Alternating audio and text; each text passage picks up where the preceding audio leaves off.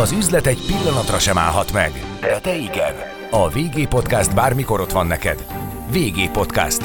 Becsatornáz a piaci hírek, pénzügyek, gazdasági trendek világába.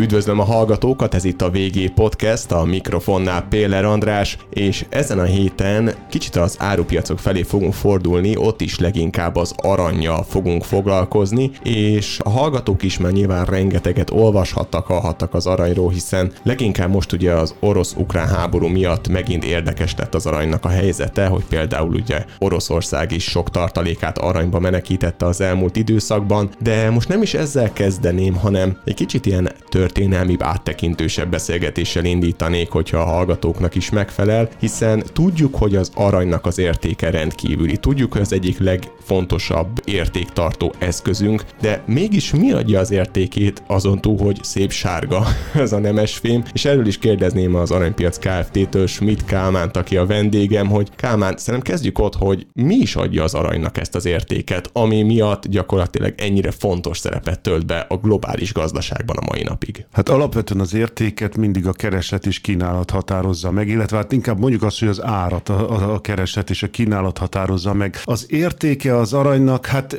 ugye, ahogy most itt a felvezetőben is kiderült, vissza kell mennünk messze az időbe több ezer évet, amikor is az arany annak elkezdett legalábbis itt mifelénk Európában és a földközi tenger térségében egy monetáris szerepe kialakulni. Nagyon érdekes egyébként, hogy nem csak Európában és a földközi tenger térségében, tehát Észak-Afrikában vált népszerűvé az arany a történelem folyamán, hanem ettől teljesen független kultúrákban, amelyek nem is tudtak egymásról akkoriban még, tehát akár a Ázsiában, távol-keleten, Kínában, de Amerikában az inkák és az aszték birodalomban Kínában is népszerű volt, és értéket tulajdonítottak az aranynak, de más értelemben, mint itt mifelénk Európában. Visszakanyarodott tehát a ókori időkhöz, amikor a cserekereskedelem már elavultá vált, és a gazdaság egy olyan fejlettségi stádiumba került, hogy már cserélni árut áruval, hát akinek volt egy tehene, a másiknak meg volt búzája, de mind a kettőnek pont valami teljesen másra lett volna szüksége, akkor mégis hogyan jutnak egymással dűlőre? Hát valamikor kialakult az, hogy kéne egy általánosan elfogadott csere eszköz, egy csere alap, ami lehet sok minden, és hát nyilván sok mindent kerestek is a, a, az emberek, ami a célnak megfelel, és hát aztán eljutottak az aranyhoz és az ezüsthöz, annak olyan tulajdonságai voltak, ami miatt ezek ideálisak voltak csereeszköz gyanánt, és így kapott az arany itt a mi térségünkben egy monetáris szerepet. Aranyból elkezdtek pénzt gyártani, és innét származtatható tehát mifelénk az arany értéke, de Kínában például, vagy az említett Dél-Amerikában, ahol szintén jelentősebb előfordulása volt ezeknek a nemesfémeknek, ott nem monetáris szerepe volt kezdetben az aranynak, hanem csupán kultikus szerepe, tehát dísztárgyként használták az aranyat, ékszer készült belőle, vagy egyéb kultikus vallási kegytárgyak készültek aranyból, és ekként becsülték az aranyat. Úgyhogy nagyon érdekes, hogy hát a fő tulajdonság az aranynak ugye az, hogy ritkán, ritka az előfordulása, ennél fogva, tehát nem olyan, mint a vas, vagy réz, vagy bronz, ami hát azért nagy mennyiségben fordul elő, és az arany nem, nem rozsdásodik, tehát nem korodálódik, vasból pénzt készíteni például nem túl szerencsés, mert egy idő után tönkre megy, tehát az arany az évezredeket is átvészel változatlan formában, tehát egy ideális tárgy a, a fizetőeszközként. Tényleg belegondolunk a tulajdonságaiban ennek a nemes fémnek, akkor azt láthatjuk, hogy ritka az előfordulása, tehát nem az lesz, hogy a bőség zavarában már nem tudunk vele mit kezdeni, viszont annyira talán nem is ritka, hogy mondjuk hozzáférhetetlenné váljon, illetve a kémiai tulajdonságai, hogy kb. semmivel nem lép úgymond reakcióba, tehát tényleg nem korrodálódik, nem kopik el, hosszú távon használhatóvá válik, és talán könnyen is megmunkálható, amit az is mutat, hogy igazából, hogyha jól tudom, akkor az aranypiacnak mondjuk a nagyobb szeretét az pont az ékszer felhasználás teszi ki, hogyha jól tudom, és nem is feltétlenül például az egyes országok nemzeti bankjai alatt csicsülő aranytartalékok. Igen, tehát az ékszer felhasználás a legnagyobb szegmens a keresleti oldalon, több mint a felét az arany iránti keresletnek az ékszeripar gerjeszti, és az ékszerek, ékszervásárlók gerjesztik ezt a fajta keresletet. Egy része technológiai értelemben kerül felhasználásra, mindenféle műszaki kütyükben találunk aranyat megfelelő vagy jó fizikai tulajdonságai miatt, és hát aztán a befektetői kereslet is jelen van, az utóbbi évtizedekben egyébként egyre hangsúlyosabban ismét, miután az arany egy időre kiment a divatból, ugye a monetáris szerepe az aranystandard időszakának valamikor leáldozott, száz évvel ezelőtt voltak éppen megszűntek, nagyjából megszűntek az aranypénzek, amik addig használatosak voltak. Évtizedekre az arany egy kicsit úgy háttérbe szorult, de most az utóbbi időszakban egyre inkább ismét előtérbe kerül. A jegybankok is intenzíven elkezdtek ismét aranyat felvásárolni. 90-es években ez is teljesen a háttérbe szorult, sőt a jegybankok eladták a az aranytartalékaiknak egy részét, most az utóbbi időszakban újra halmozzák föl. Az utóbbi években az aranyukat, ugye a Nemzeti Bank is az elmúlt években több lépésben is aranyat vásárolt, úgyhogy mostanra több jegybanki arany van, mint bármikor is korábban a történelem folyamán. Egyébként miért van az, hogy most visszakapta az arany ezt a fókuszt, amit elvesztett mondjuk egy nagyjából, hogy önfogom, száz évvel ezelőtt elkezdődött, és eljutottunk oda, hogy most ismételten vásárolják az emberek, felhasználják felhalmozzák a jegybankok, ismételten fontos szerepet kapott a globális gazdaságban. Mi volt ez a visszafordító kapocs, amit megfordította ezt a kicsit ilyen partvonalra szorulását az aranynak? Hát én azt gondolom, hogy a, igazán a 2008-as pénzügyi világválság óta éli reneszánszát az arany, ilyen értelemben. Addig tartott nagyjából az a korszak, amikor a jegybankok kiárusították az aranykészletüket, aranytartalékukat legalábbis részben, és akkor ott ez a paradigma megváltozott.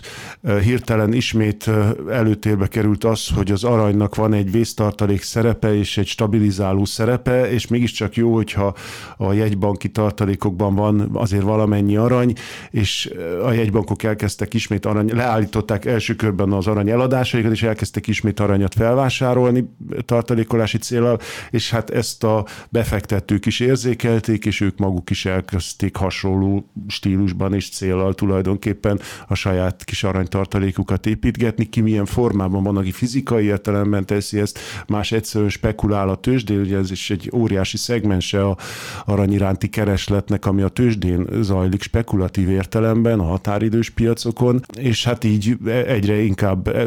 népszerűvé kezdett válni az arany. Az árfolyam is elkezdett emelkedni, emelkedni, nyilván a, a média is felkapta ezt a hírt, egyre többen felfigyelnek erre, és aztán egyik válság után jött a másik, a koronavírus, majd most legutóbb itt az orosz-ukrán konfliktus, háború, és ezek a válságok, problémák, recesszió, infláció, ami ezek farvizén megjelenik,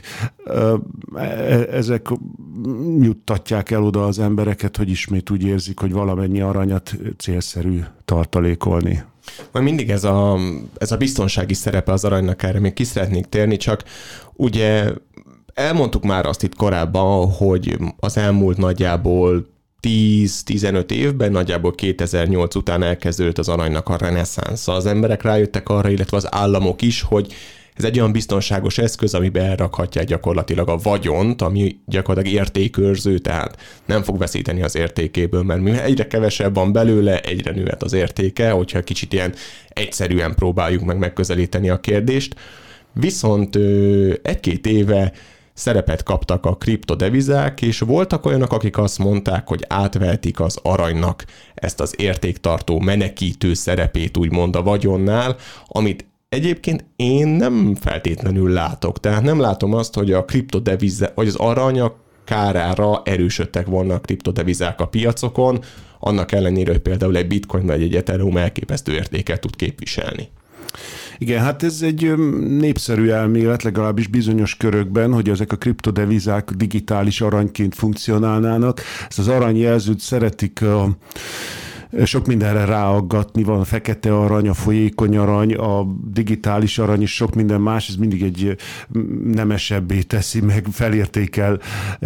valamit, amire ezt a jelzőt ráaggatjuk. Én magam sem értek egyet azzal, hogy ezek a kriptodevizák ugyanarról szólnának, mint amiről az arany. A, a, a, az aranynak egy nagyon fontos szempont, vagy egy nagyon fontos tényező az aranynál az, hogy birtokba vehető, kézzel fogható, zsebre tehető, és fizikailag birtokolható.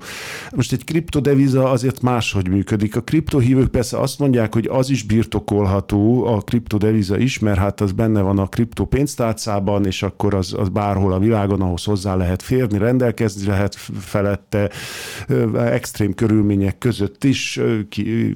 áramkiesés, vagy internet kapcsolat hiánya sem tünteti el a kriptót, és hát nyilván ez így is van, és az is igaz, hogy a, hogy a kriptóknak is az előfordulása, a legtöbbnél legalábbis ez úgy van kitalálva, hogy nem korlátlanul bővíthető, mint a fiat money, hogy ennek következtében mesterségesen egyre több keletkezik belőle, valahol limitálva van a mennyisége, és ez hasonlít az aranyra. Mégis egyszerűen az arany, amennyire én az emberekkel találkozom, aranyvásárlókkal találkozom, és hát rengeteg ilyen találkozón van, és rengeteg emberrel beszélek. Mindenki, akit én ismerek számára, egyszerűen az a lényeg, hogy az aranyat meg lehet fogni, kézbe lehet venni, zsebre lehet tenni, és lehet vinni magával. És egyébként egy nagyon egyszerű eszköz, sokkal egyszerűbben hozzáférhető, vásárolható, mint egy kriptó. Azért, azért van az a réteg, aki számára az interneten pénztárcát nyitni, meg, meg akkor oda tranzakciót végrehajtani, ez már olyan bonyolultsági szint,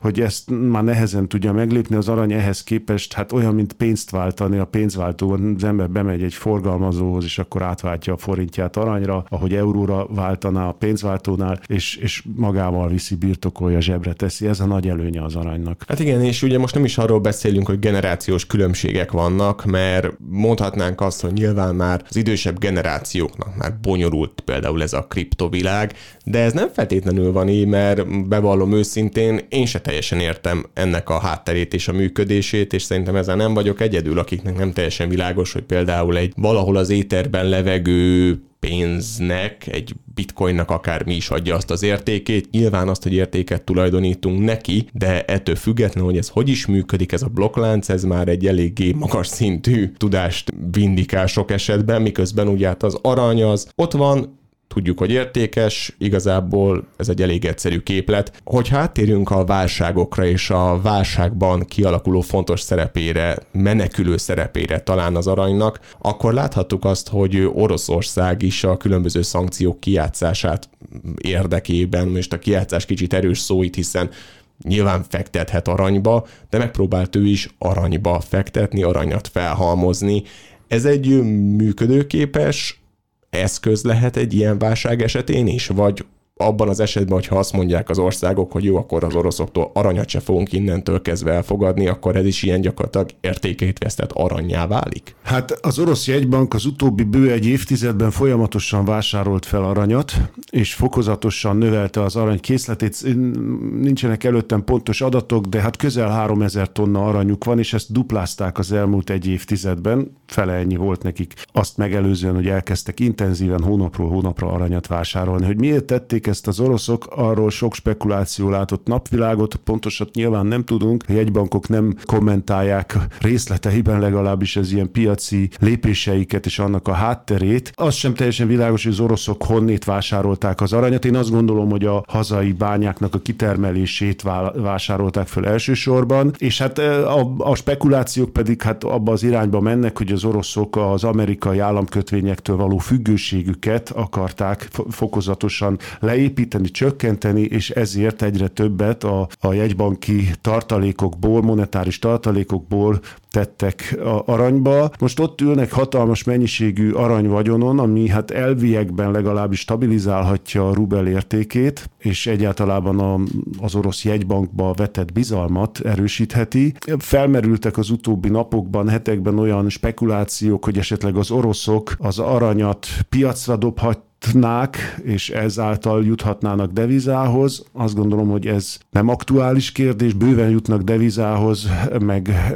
forráshoz a földgáz és olajeladásokból. Fölmerült az is, hogy alternatív fizetőeszközként használhatnák az aranyat, hát ennek sincs jele, hogy erre bármi nem szükségük lenne, és hát egyáltalán nem gondolnám azt, hogy egyébként az oroszok az aranyukat piacra dobnák, különösebb mértékben, hiszen hát ők se buták, tudják, hogyha megnövelik a kínálatot, akkor azzal öngól monopólt lőnek, hiszen azzal leverik az árat, nekik éppen ellenkezőleg az a jó, annak örülnek, hogy még 1000 dolláron vették az aranyukat, most meg 1970 dollár mondjuk ebben a pillanatban, tehát dupláját éri, hát eszük ágában nincs túlkínálattal leverni az árfolyamot, de nyilván egyébként, hogyha el akarnák adni, el tudnák adni, találnának rá vevőt a közel-keleten, a Indiában, Kínában ezek baráti térségek, baráti országoknak számítanak jelenleg, nem vesznek részt a nyugati szankciókban, de hát ha nagyon akarnának, akkor abba az irányba tudnának minden további nélkül aranyat eladni, de nincs ez napi renden ez a kérdés. Egyébként ezek az országok most hagyományosan az ilyen aranyat vásárló országok, tehát a kereslet abból az irányból érkezik, és nem például a nyugati országok felül, hogyha most a szankciók nélkül vesszük ezt az egészet. Hát igen, tulajdonképpen ez a három a, ebben a sorrendben a legnagyobb felvevő piac Kína az első helyen, második helyen India, és harmadik helyen a közel-kelet áll, és aztán kullok inkább csak úgy vége fele a, a sornak a nyugati világ, Amerika és, és Nyugat-Európa, tehát ezek a nagy felvevő piacok. Kína és India a keres, adja a keresletnek az 50 át És ennek mi az oka, hogy a nyugati országok, USA vagy Európa már korábban tart, betartalékoltak, felraktározták az aranykészletet, és mondjuk Kína, India most kezdi el, vagy pusztán ez a két ország úgy van vele, hogy még több és több kell. Tehát egy, hogy mi okozza azt, hogy így keletre tolódik, a távol keletre tolódik az aranykereslet? Hát egyrészt a lakosság szám, a demográfia egyszerűen annyian vannak, hogy föld lakosságának egy harmadát Kína és India adja körülbelül, és aztán a további ázsiai országok, amikről nem ejtettünk szót, de hát Vietnám is egy óriási felvevő piac, vagy, és hát az ilyen említett közel-kelet, hát ott ezek nagy felvevő piacok. Tehát egyrészt a demográfia, mert rengeteg fogyasztó vásárló van, akik főként ékszer formában vásárolnak vásárolnak, de egyre inkább befektetési arany, rudak, érmék szintén keresettek ott, és ebben a formában vásárolják az aranyat. Hát ezek a kultúrák, az indiaiak, kínaiak közel-keleten is nagy becsben tartják az aranyat, tehát hagyományosan évszázadok óta ismert ez, hogy milyen státuszszimbólum szerepe van az aranynak. Indiában házasságkötési időszakban, hogy megnövekszik a kereslet az arany ékszerek iránt, a hozományt szokás ékszerformában formájában adni, illetve hát a, a indiai parasztok, akik a, a terményt azt aratási időszak után, monszun időszak után, amikor betakarítják a terményt és, és pénzre váltják a, az éves munkájukat, akkor azt előszeretettel aranyba teszik, és önmagukon hordják ékszer formájában a pénztárcájukat, tehát ez egy ismert jelenség. Kitermelő országok tekintetében hogy áll jelenleg a világ? Afrika adja még mindig az aranynak a nagy részét, részét, esetleg ugye az orosz kitermelést említettük az előbb azzal kapcsolatban, hogy Oroszország valószínűleg felvásárolhatta a saját kitermelését. Honnan jön az arany jelenleg? Hol vannak a nagyobb kitermelő országok? Hát a legnagyobb Kína, Kína vezeti a sort, aztán Ausztrália, aztán Oroszország, ők az első három helyezett. Afrika az utóbbi évtizedben eh, csúszik lefele a sorrendben. A legnagyobb aranytartalékokkal továbbra is egyébként Dél-Afrika rendelkezik, csak nagyon mélyen a föld mélyén és nehezen elérhető, de hát ott van a legnagyobb tartalék, tehát amikor már az Ausztrál orosz, kínai bányák ki fognak merülni, akkor még Dél-Afrikában mindig lesz arany, valószínűleg csak nagyon-nagyon mélyre kell ásni. Vannak ott a legmélyebb művelési bányák, azok 5000, 5 kilométer, 5000 méter, 5 kilométer mélységig mennek le, egészen elképesztő, milyen lift rendszeren kell oda lejutni, és milyen körülmények között kell ott dolgozni a bányászoknak, hogy azt az aranyat fölhozzák. Ennél fogva nagyon drága is a dél-afrikai kitermelés, de hát amikor majd máshol a felszíni arany elfogy, akkor nem lesz más, akkor Dél-Afrika valószínűleg ismét jobban az előtérbe kerül, de Dél-Amerika szintén nagy kitermelőnek számít, tehát ott is azért még jelentős lelőhelyek vannak, és nyilván Észak-Amerika is, tehát az Egyesült Államokban is vannak bányák, Kanadában is. Tehát az európai bányák azok már kiürültek. Igen, tehát Európának tulajdonképpen már nincs lényeges arany kitermelése. A legnagyobb előfordulás talán éppen Verespatak, Románia, Erdély, ahol, ahol még van de, de az európai lelőhelyek azok gyakorlatilag kimerültek. Megmunkálás szín, színmé, hogyha megnézzük, hogy ugye beszéltük azt, hogy a teljes aranykereslet kínálatnak, a forgalomnak a felét nagyjából az ékszer ö, piac adja. Megmunkálás területén hova kell elmenni, hogyha a legaktívabb aranyfeldolgozást szeretnénk megnézni? Hát ez attól függ, hogy hogyan közelítjük meg a témát. A nagy finomítók Svájcban vannak, tehát a, a rengeteg arany, amit akár Oroszországban, vagy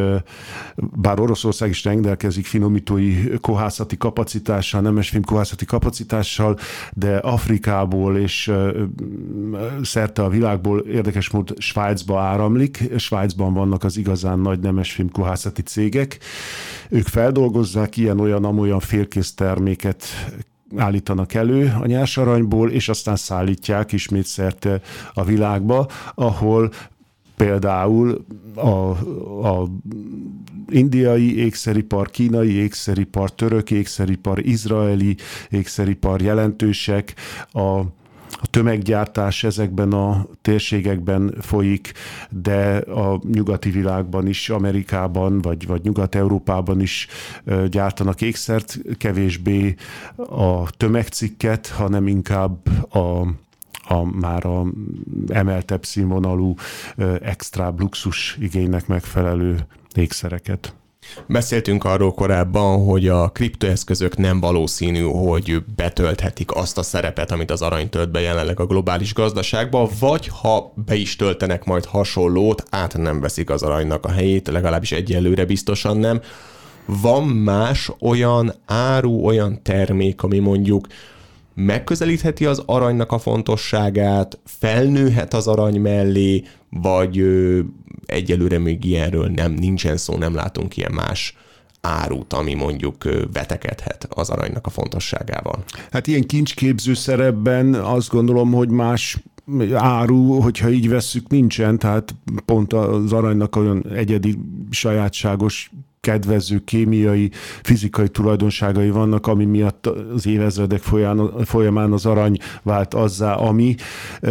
más az árupiacokról azt gondolom, hogy ilyen szerepet egyelőre, vagy meg hát nem is látom, hogy a jövőben betöltene. A kriptók egy nagy kérdés, hát a kriptóknak nincs még igazán hosszú távú múltja, hogy hova fognak fejlődni, mikor jön el az a pont, amikor egy jegybank azt mondja, hogy a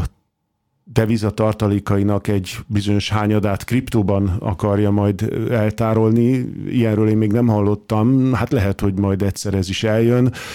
Ebben a pillanatban nem látjuk ezt,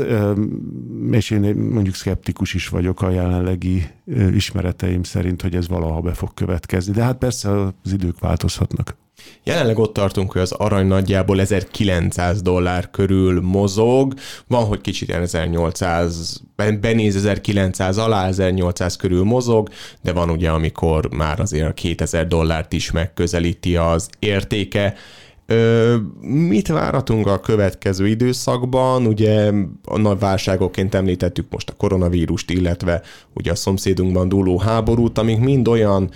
fejlemények, amik fontossá teszik azt, hogy a vagyon egy biztonságos eszközben legyen tárolva, kitart még ez az aranyreneszánsz, amiről már itt beszéltünk korábban is, tehát ö, megmarad még ez a nagyon magas értéke az aranynak a következő években is, mire számíthatunk a nemesfémmel kapcsolatban. Én igen, én azt gondolom, hogy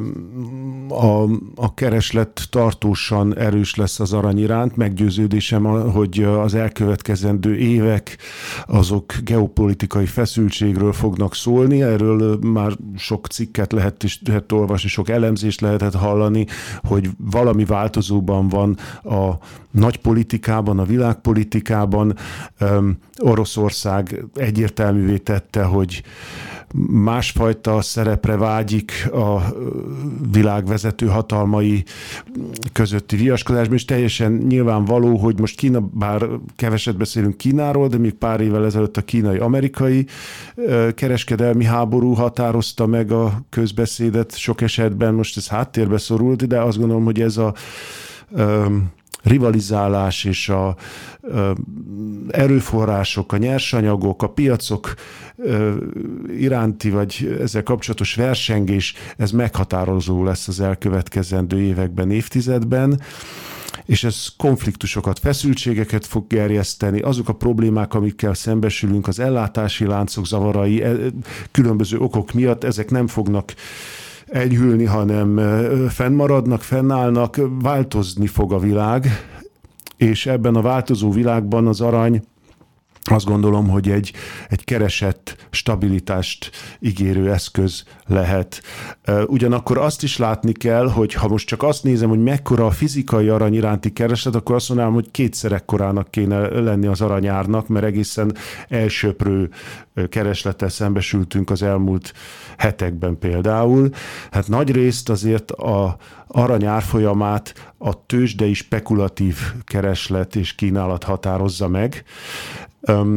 Ott pedig sok esetben technikai jellegű kereskedés zajlik, aminek a fundamentumokhoz nem feltétlenül van első körben legalábbis köze, hosszabb távon nyilván van, de